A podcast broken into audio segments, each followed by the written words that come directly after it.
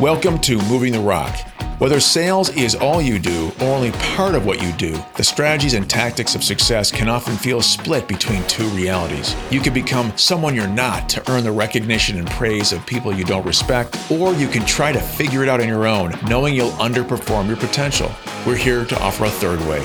The idea that you can't have success without compromise is just wrong. You don't have to compromise to win in the long term. You can play the game in such a way that you win in the short term and the long term. Through our hard lessons learned, we can shift your way of thinking and create a better way. I'm Chris, founder of SiteShift. And I'm James, founder of Florist Group. If you're tired of the status quo, we're here to help you move the rock on your career, your business, and your life. Welcome. Good afternoon. How are you, my man? Doing good. I'm weighted down by this beard. Now you got your winter growth going. Feels good. It's fun. If people have been like, "What?" hopping on video meetings that hadn't seen me in a bit.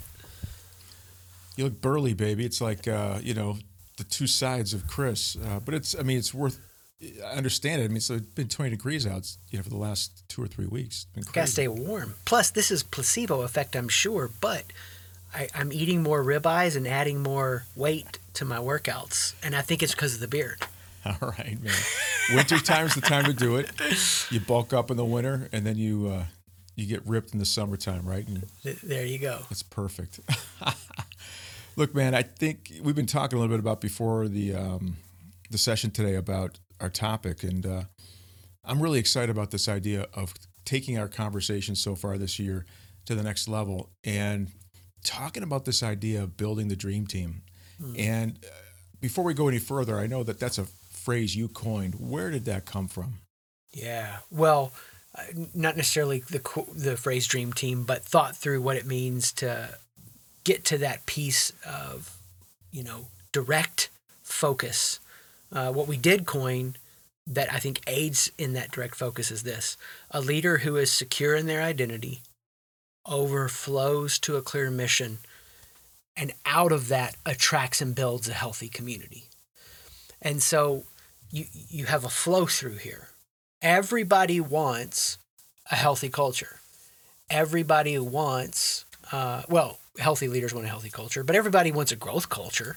You know, people that want something to grow, and and some people are willing to go one step behind that to what it means to actually get that, which is the team. I mean, you can have so many dreams, you can have so many visions, you can have them clear, you can want to take action, but you look at the difference between the amazing basketball players and the Michael Jordans that had their team around them and how much farther you go. I think LeBron and Michael Jordan great make a great comparison there. Well, so to to to uh, continue that analogy, we see a lot of top performers in the NBA purposely recruiting, right, all pros and superstars to their team, and consistently failing to even make the playoffs. Yeah, exactly. So it's it's not about having top performers. It's about something different. What is that about? Yeah, well, it's about the emotional, mental awareness of what they would call the the key player, and then the balance of the team around them. It's not enough to get the superstars. It requires the emotional and mental awareness of the key player, and then the players around them are a yin yang. Right. So w- just recently, we've heard uh, the Lakers are having a hard time, and they've got members of their team, and they just one of the mantras is "Let him be him." Right. So this idea of you know, we've got all these superstars. There aren't enough roles for the superstars, so the idea is well, let just let them be themselves.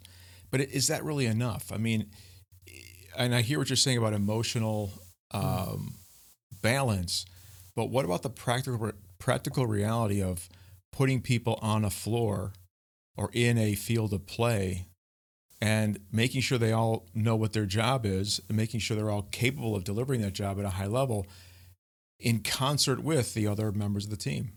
Yeah, well, I mean, you you, you have that example where the coach of the Bulls, Phil Jackson, would have them like close their eyes and breathe together.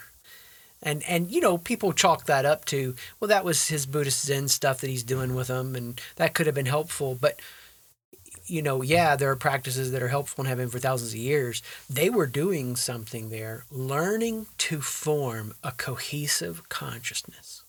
So this is what they have in the Navy SEALs they have an approach that allows as they move into a space and and maybe the main leader of that unit isn't seeing something that somebody else on the team is there's a shared consciousness where they learn to relax into oh that person is leading right now. They're seeing something i'm not. Um, so it, it, at a high level we could say it this way an advanced me consciousness from these superstar players and, and you know it's so easy to draw the line to business the people that are high quality impact leaders have to progress to appreciating the we consciousness. Uh, the most powerful, impactful championship elite performing teams in any industry, in whatever you want to say, they move in and out of this symbiotic relationship of me consciousness and we consciousness. It's individuals who know how to be themselves. Hey, let him be him, but also can drop that in a second and are fluid to get into the we experience of that. Gotcha. So uh, that's, I guess, we could call that being in flow. We could call that, um, you know, just a level of familiarity that we have with each other due to time. I mean, is time the the main component there? You know, working together. I'm sure it starts with some sort of connection that we all have. Then there's time. We get to experience each other, see how they operate, how they deci- how they make decisions.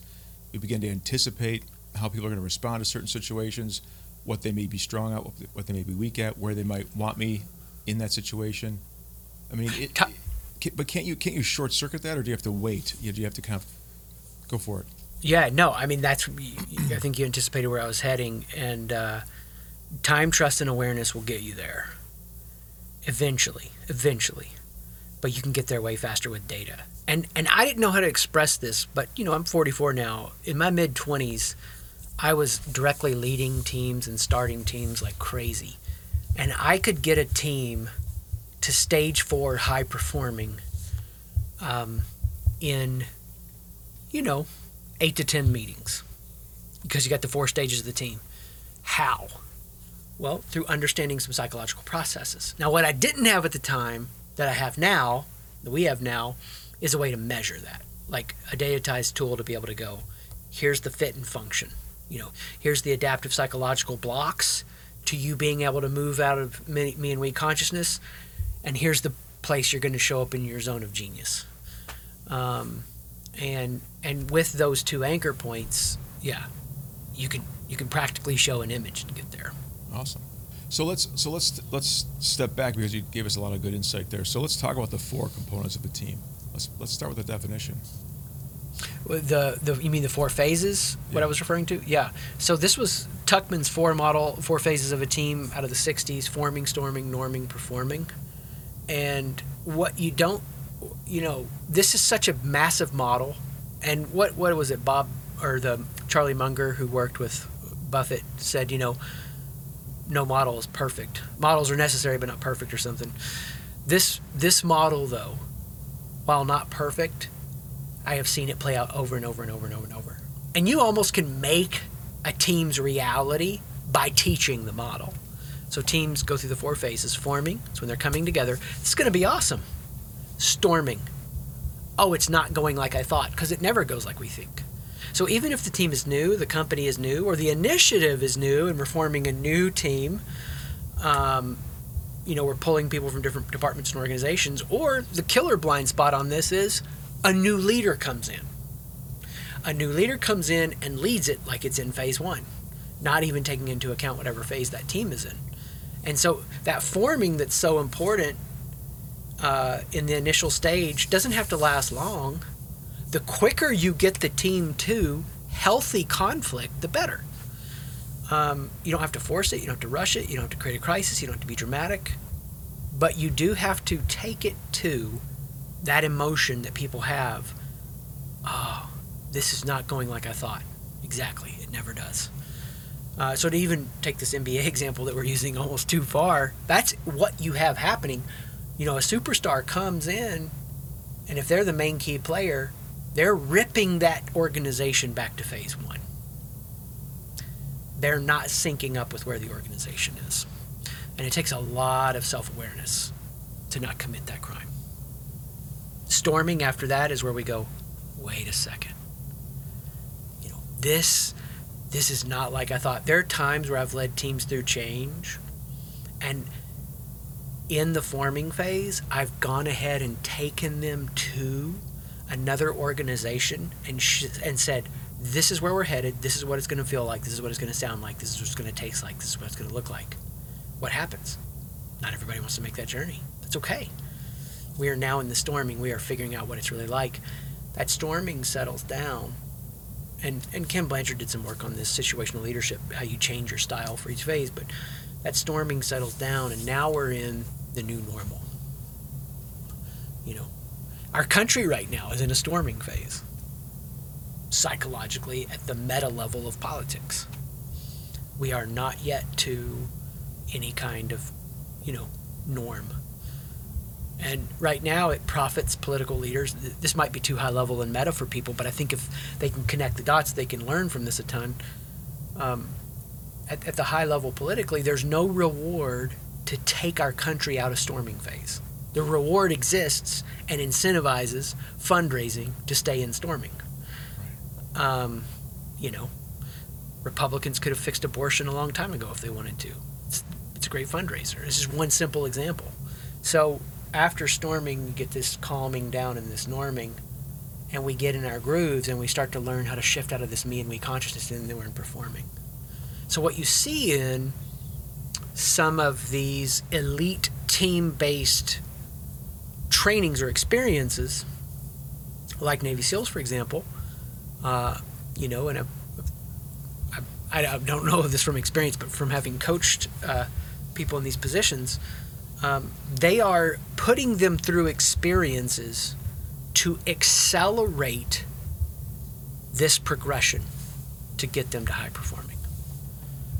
And you say, well, once you get to high performing, have you earned it, achieved it? Now it's a done deal. I wish, because the reality is this is cyclical. And you might groove for a while, but you're going to go back to these again. Or, you know, the leader gets promoted to another division in the organization. A new team leader comes in. They don't know they're at phase four, jerks them back to phase one. Right. So it's interesting. So if a leader doesn't consciously understand these four phases forming, storming, norming, and performing and hasn't kind of experienced it or, or isn't being coached through what to expect, how to facilitate, how to take it just so far that doesn't start debilitating the team and relationships and so forth. If yeah. they don't have all that going for them, um, is it a matter of luck that a team actually works out? Oh, I love this question. Um, before I tell you this, though, I have to say Tuckman did come out later and be like, "There's actually a fifth stage." Which wouldn't you if you needed another book to write? I'm not saying that was his motive, but I still don't think it's true. M- most models like this have a rhythm of four, and there's reasons for that. Um, absolutely, it's luck. This is what Jim Collins talked about when he said, "The most dangerous thing about success is you don't know what got you there." So that's why if you try to like ask somebody how did you get to this spot? What did you accomplish? What did you do to accomplish this? Very often, they're unable to deconstruct the reasons for their success. Why? Because they happen to get lucky. And, uh, you know, I think we don't we don't realize how many people are on the front of business magazines that got lucky. Right. Right. Which is why Nicholas Taleb says you learn better through the loss and failure. And he recommends a book, What I Learned Losing More Than a Million Dollars, which I wholeheartedly recommend. That book was amazing for me to deconstruct when I actually lost a million dollars. well, talk, tell me about the connection between that book and why it was so amazing in the topic today. Well, because it's the awareness that a leader has to have if they're going to be the kind you're never going to get as far as you want to go without your dream team. Nothing is more integral powerful and effective after a leader's personal self awareness than a dream team. Um, and you're never going to get that if you think of yourself as a leader who, you know, well, I'm, I'm feeling some crass statements rise up in me, but your shit stinks. Everybody's does. You know, not every idea I have is golden. And I know that I might hit gold a few times, but I need people around me who have different wirings that I don't think they're taking my idea and anesthetizing it or group thinking it, but actually reforming it and refining it. And and that's that's a sophisticated team. A team that knows how to delineate between group think, group think and taking the potency out of an idea versus reforming it. Most leaders are afraid because they know there's too many crappy teams that group think something or anesthetize it. You know, groups tend to pull towards consensus while individuals innovate. Yeah. Dream teams take it and make it way better. Yeah, so much that you're leading me to here that I want to touch on. There's a question though that um, is weighing on me, and I've always said this, but I don't. I don't. I've only said it based on my kind of experience. Um, and it's it's a way for me to kind of justify my curiosity and my desire to get better, but this or to continuously improve. And it's this idea that a team can't outreach or outperform the reach of their leader. Like that, you know, and, and I feel like there are a lot of leaders out there who don't invest in themselves, who don't uh, seek awareness, who fall back on, you know, primitive behavior and um, urges and so forth, and rest in their title, um, and uh, you know, lack the insight, the awareness, the sophistication to actually put a team together and do the things you're talking about, uh, and uh, and then wonder why the team isn't performing, and wondering why the more they push, the more they uh, threaten, the more they create fear, uh, they don't have the change that they seek. So I mean, is it is it a fair statement to say, look, if you've you know, if you if you are if you're a B leader you can't go out and recruit A players and keep them, not only keep them, but keep them motivated, keep them focused, keep them excited to be working with you and the other members of the team to pursue the vision that you've laid down for them. Yeah, well, you know, for me, there's a crossroads here. There's two paths to take. You either need to be the most aware person in the room, not in a competitive way, but like um, the most aware person is the leader, even if they're not the positional leader. And awareness is something that you can work at every day and you'll never reach the bottom of it. Take a room full of people who are very advanced in their awareness. They're going to learn to move in and out of each other's consciousness in a healthy way. So it's a beautiful experience. If you're not going to take that path, which I would say is the healthy path, you can still get amazing things done in the world. How? You've just got to be an amazing villain. You're never going to be a great leader as a victim. You either got to be really powerful and aware, self personal awareness, all this whole thing, healthy, everything we would describe as healthy leadership, or a super apex predator villain. And, and there are super apex predator villains who get amazing things done, you know, and they get business books written about them. Some of them are are glorified in human history and in our business history now. Some of them are demonized, appropriately so, Hitler, whatever. Um, but those, you know, that's another form of awareness. It's just not awareness that contributes to a common good. It's an awareness that is jungle like. And, and that's the sad reality. You and I were talking about this uh, a couple weeks ago, actually, because I had told you about that Kanye lyric that we shouldn't even quote and and that's the thing he was basically saying in that you know i'm either a victim or a villain so i'll be a villain mm-hmm. yeah great uh, great insight um, so when we come back to our conversation we're making a distinction between two paths that can work one is unhealthy, the villain, one is healthy. Uh, we're talking about how to become that healthy leader. So, what's the point? Ultimately, what's the bottom line? What's the reason why anybody would want to be a healthy leader uh, of a healthy, high performing team?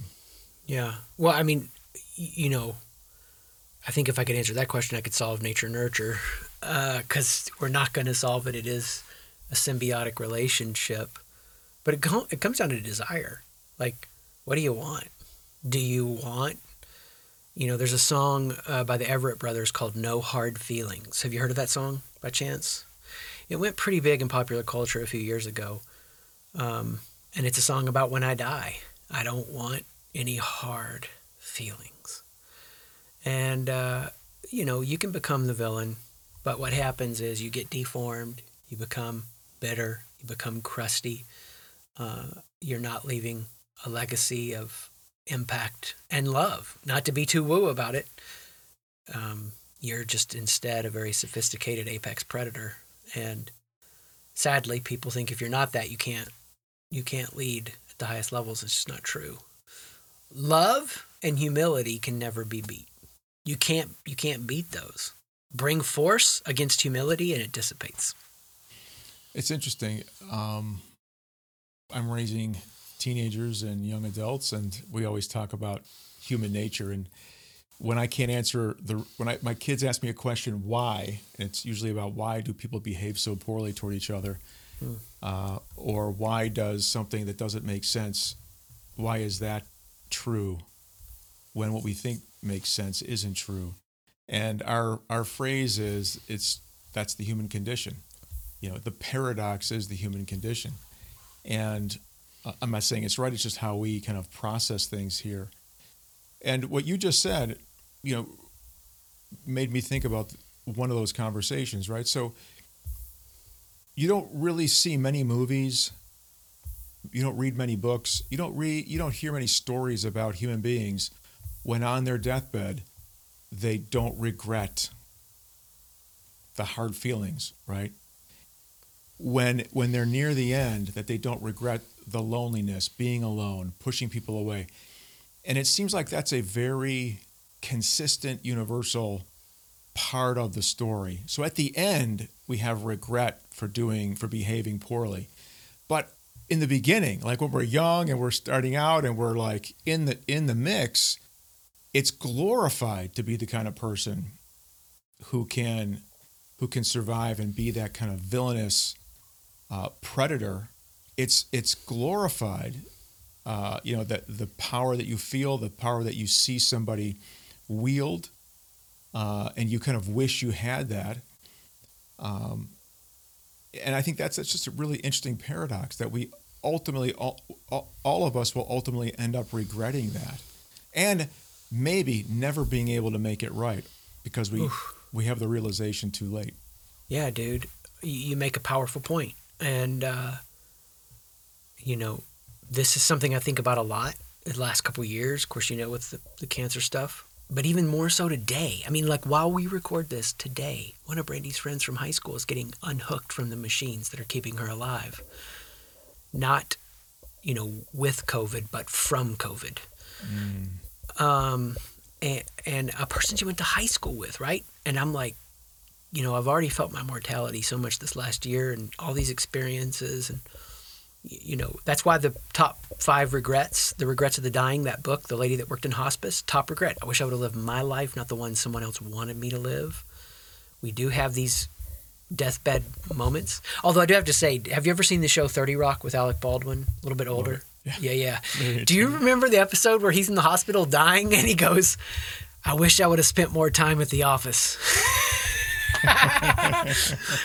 it was it was such a great uh, you know creative play on how we're not going to really feel that way. So that's why when you asked earlier, I, I, I said it comes down to desire. It comes down to who you want to be, who you want to become, how you want it to end, and it is. I mean, it is so hard for the human mind to get its hand around future and exponential math. Like those two things are just hard for us. We can get ha- our hand around future worry, but like So so that's why in the coaching program we do we do a deathbed thing. Like if you pass the greatest tests of your character, who could you become? Let's imagine that, blow that picture up, and reverse engineer it to now. Now we've filtered out unnecessary BS to really hone that North Star. So, you know, I like achieving. Achieving is fun. I like it. It's so fun. I do not like losing.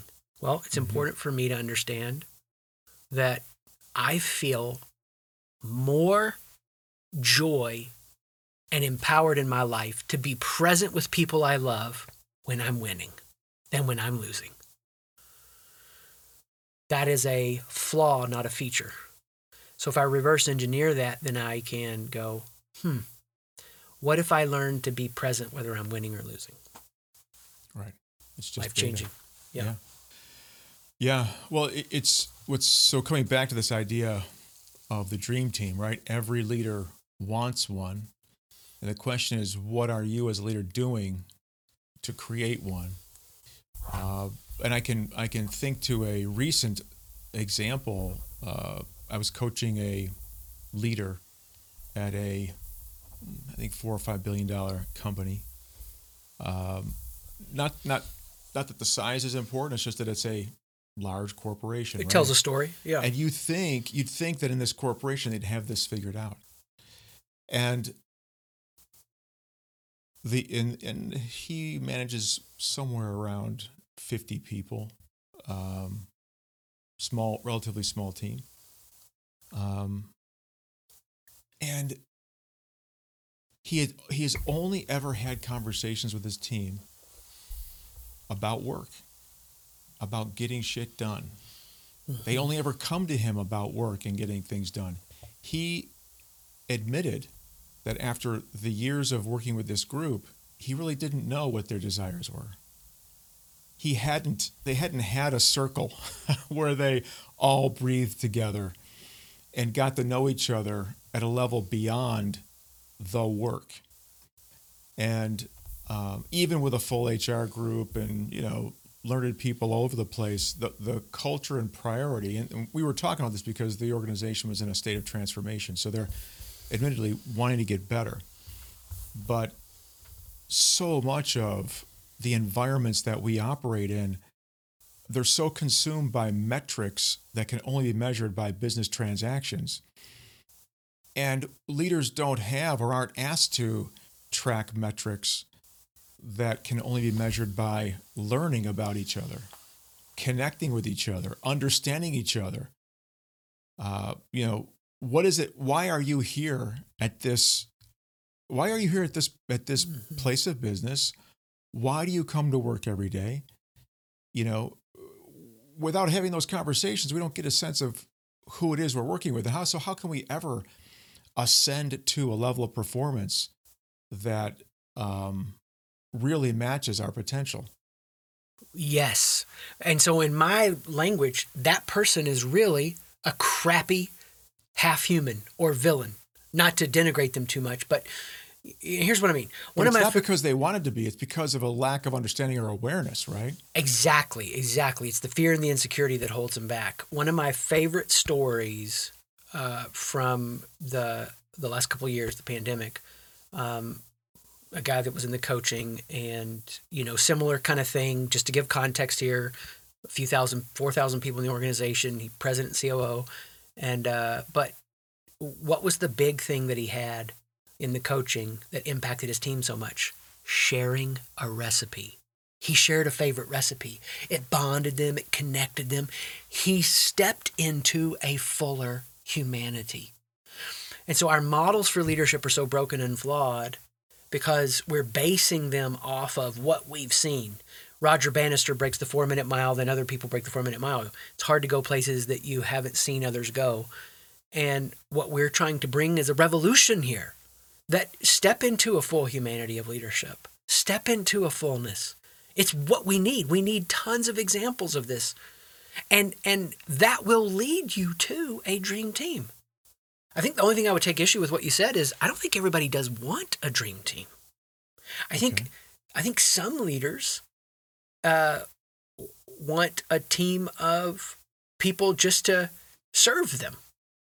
You know, it's like, uh, you Your know, job is to make me look good. y- yeah, serve the insecurity that I Mhm. have. I'm stressed. I just would rather you take this off my plate and I don't have to really be good at anything. I can just be very directive, you know, whatever. We can blow out a lot of caricatures. Everybody listening to this has worked for one leader like that at some point in their lives, mm-hmm. on average. And if you take the mean. And so what happens for me over and over is just saying, you know, if you figure out you, get secure in who you are, dedicate yourself to clarity in what you want. A secure you is going to want healthy mission. You're going to over time get to this healthy community. But what if we could accelerate it? That's that's the fascination. And then we'll figure out working with the leader, do they really want it or not? Yeah, and and you know, you start off by talking about um, having tools now, right? So we have tools that can actually identify the data that can help us facilitate build the building of healthy teams. But even that word data to me risks dehumanizing the process, right? So what I think was is really interesting is that you're you're in, injecting this this word hu- humanity. I actually look back on my career, and I've mentioned it on the podcast before about how I, in the earlier part of my career, um, you know, I, I propagated that dehumanizing characteristic in the workplace that I that I ran. Uh, it was all about the life changing event, and people. uh, This wasn't conscious; it was just the way I behaved. People were just stepping stones to that, and um, I assumed everyone thought the same way. Hmm. Uh, and so it was a villainous environment, but we were all villains, Yeah, yeah, yeah. you know, working toward that life changing event. But we all knew that we couldn't get there alone. We had to, we had to have an organization that, because not everybody could, not one, one person couldn't do it all, right? So it's this, it's this band of villains, like a, a gang versus versus a team. Um, and in some cases we were successful, in other cases we weren't. And in, and in but in every case, I would say to you that those villains, like me, had to have an outlet where we could recharge our humanity. My outlet was my family. I was James at work and I was Jimmy at home and with my friends, right? I had two personas that I cultivated very, very uh, purposefully. Uh, and they were designed to, you know, hide my insecurities, etc. But I, you know, I think what was what was interesting about that that situation um, is that yeah, to your point, it did work, and and so how do we how do we learn to bring the humanity into the workplace? How do we even understand what what what makes you know what what what um, constitutes as a humanistic perspective or thought process? And how do we begin kind of exploring that part of ourselves as as leaders, even if we are villains, even if we are unintended villains? Yeah, and I, I have been that unintended villain. I was resonating with you. There, there's like a simple, medium, and then high level approach here. The simple level is just just bring a little bit more of who you are. Right? We talked about the, the leader sharing the recipe. Maybe authentic, more authentic, Yeah, tell the stories. Yeah, bring- bring a feeling tell a story you know? It could be something simple. You've seen me do this in meetings and stuff where i'm just having fun and i'm like missed the trash this morning. Ran out with my shirt off you know? It's like little things. You don't have to do it my way. Do it do it your way and eh, to talk about something where you're struggling and and not in a trauma dump way not in a victim mindset way but but when that moment is there you know maybe a little struggle you're having with raising your teenager and how you love them and you're just a little stuck and trying to figure something out relaxing people around you with the things that you're in motion on because we all have things we're in motion on yes you can still inspire them with your wins but relax them with your struggles the medium approach here is uh, to strategically find ways to tell stories to accentuate the values that you want your organization to care about, to center from, to model. And and the most effective leaders are intentionally getting around the campfire, so to speak, telling those stories, bringing people into a human experience. It's not just the story of hitting the number, you know, all that matters. We want both. It's not either or. Yeah, tell the have to be. business stories, tell the personal stories, exactly. Um, and then at a very high level, uh, it's it's some introspection work that you have to do for yourself as a leader. Um, think through this. Really, you're giving your life to this role. Your time and your energy and time is so finite and precious. What do you want as a result of people being around you and with you? Are they going to become better as humans and more skilled? Or are they just getting better at playing politics, hiding their inadequacies, covering up their insecurities? And you got to show them how. You got to lead them into it. Yeah. One of the uh, I uh, after I asked you the question, I kind of was thinking about how I might already be doing that, and um, a small thing that we do when we um, engage with a new prospective client, uh, we send them a questionnaire, and uh, we have about the first question on it is which best describes your ultimate reason for change. And the second answer out of maybe 12 or 15 um, uh, choices is to ensure my people realize their full potential. Hmm. Everything else there is about, you know, market expansion, attracting financing, um, mergers and acquisition, you know, become number one in our marketplace. But this idea of ensure my people realize their full potential, you know, that that tells me a lot about the CEO that we're about to talk to. Yeah. Uh, and it, it also expands, as I mentioned before, this idea of, well, what metrics matter most? Well, how, you know, we can measure are you the number, number one player in your market?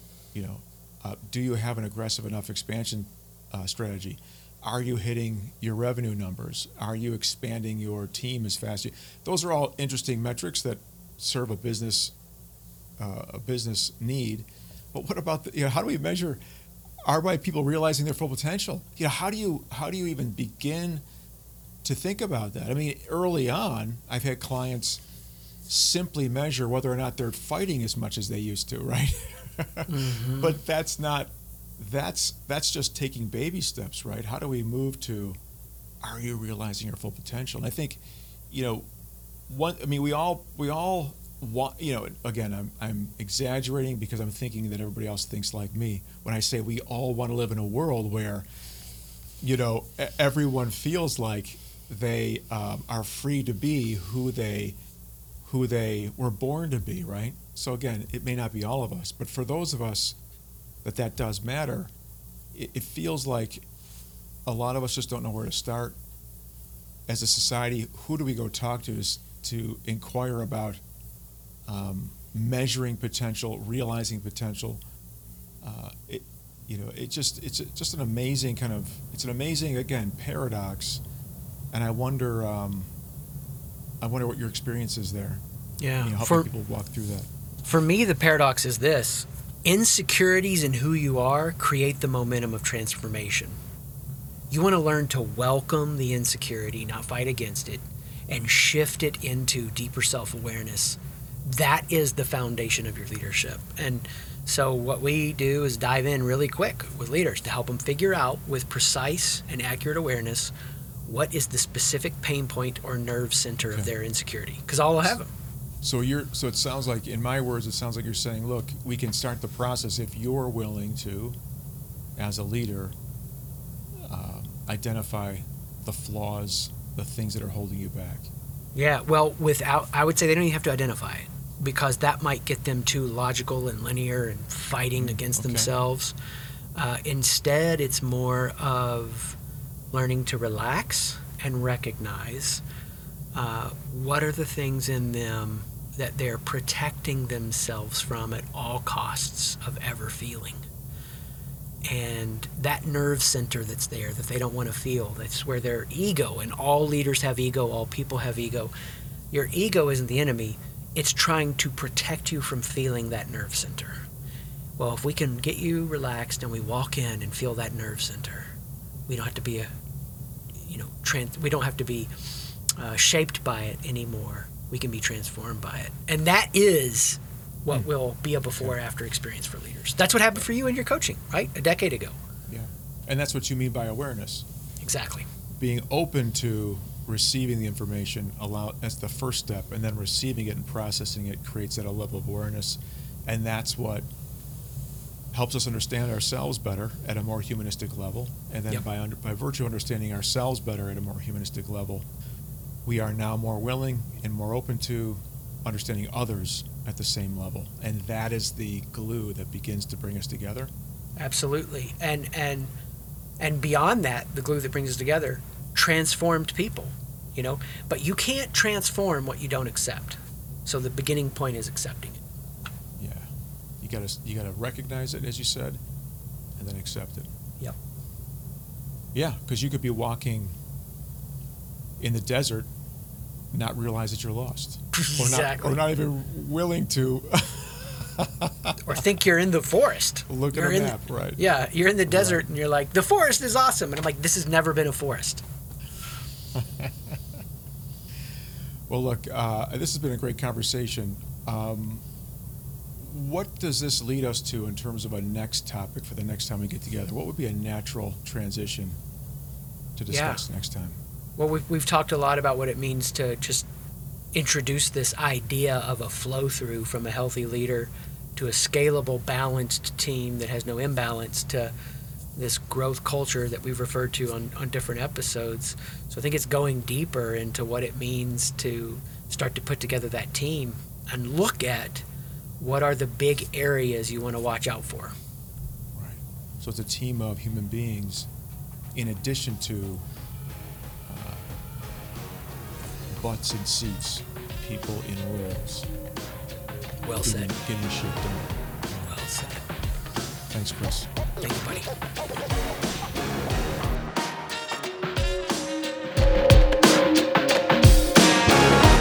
Thanks for listening. If you've learned something or were inspired to try something new, please rate the podcast and share this episode with someone you know.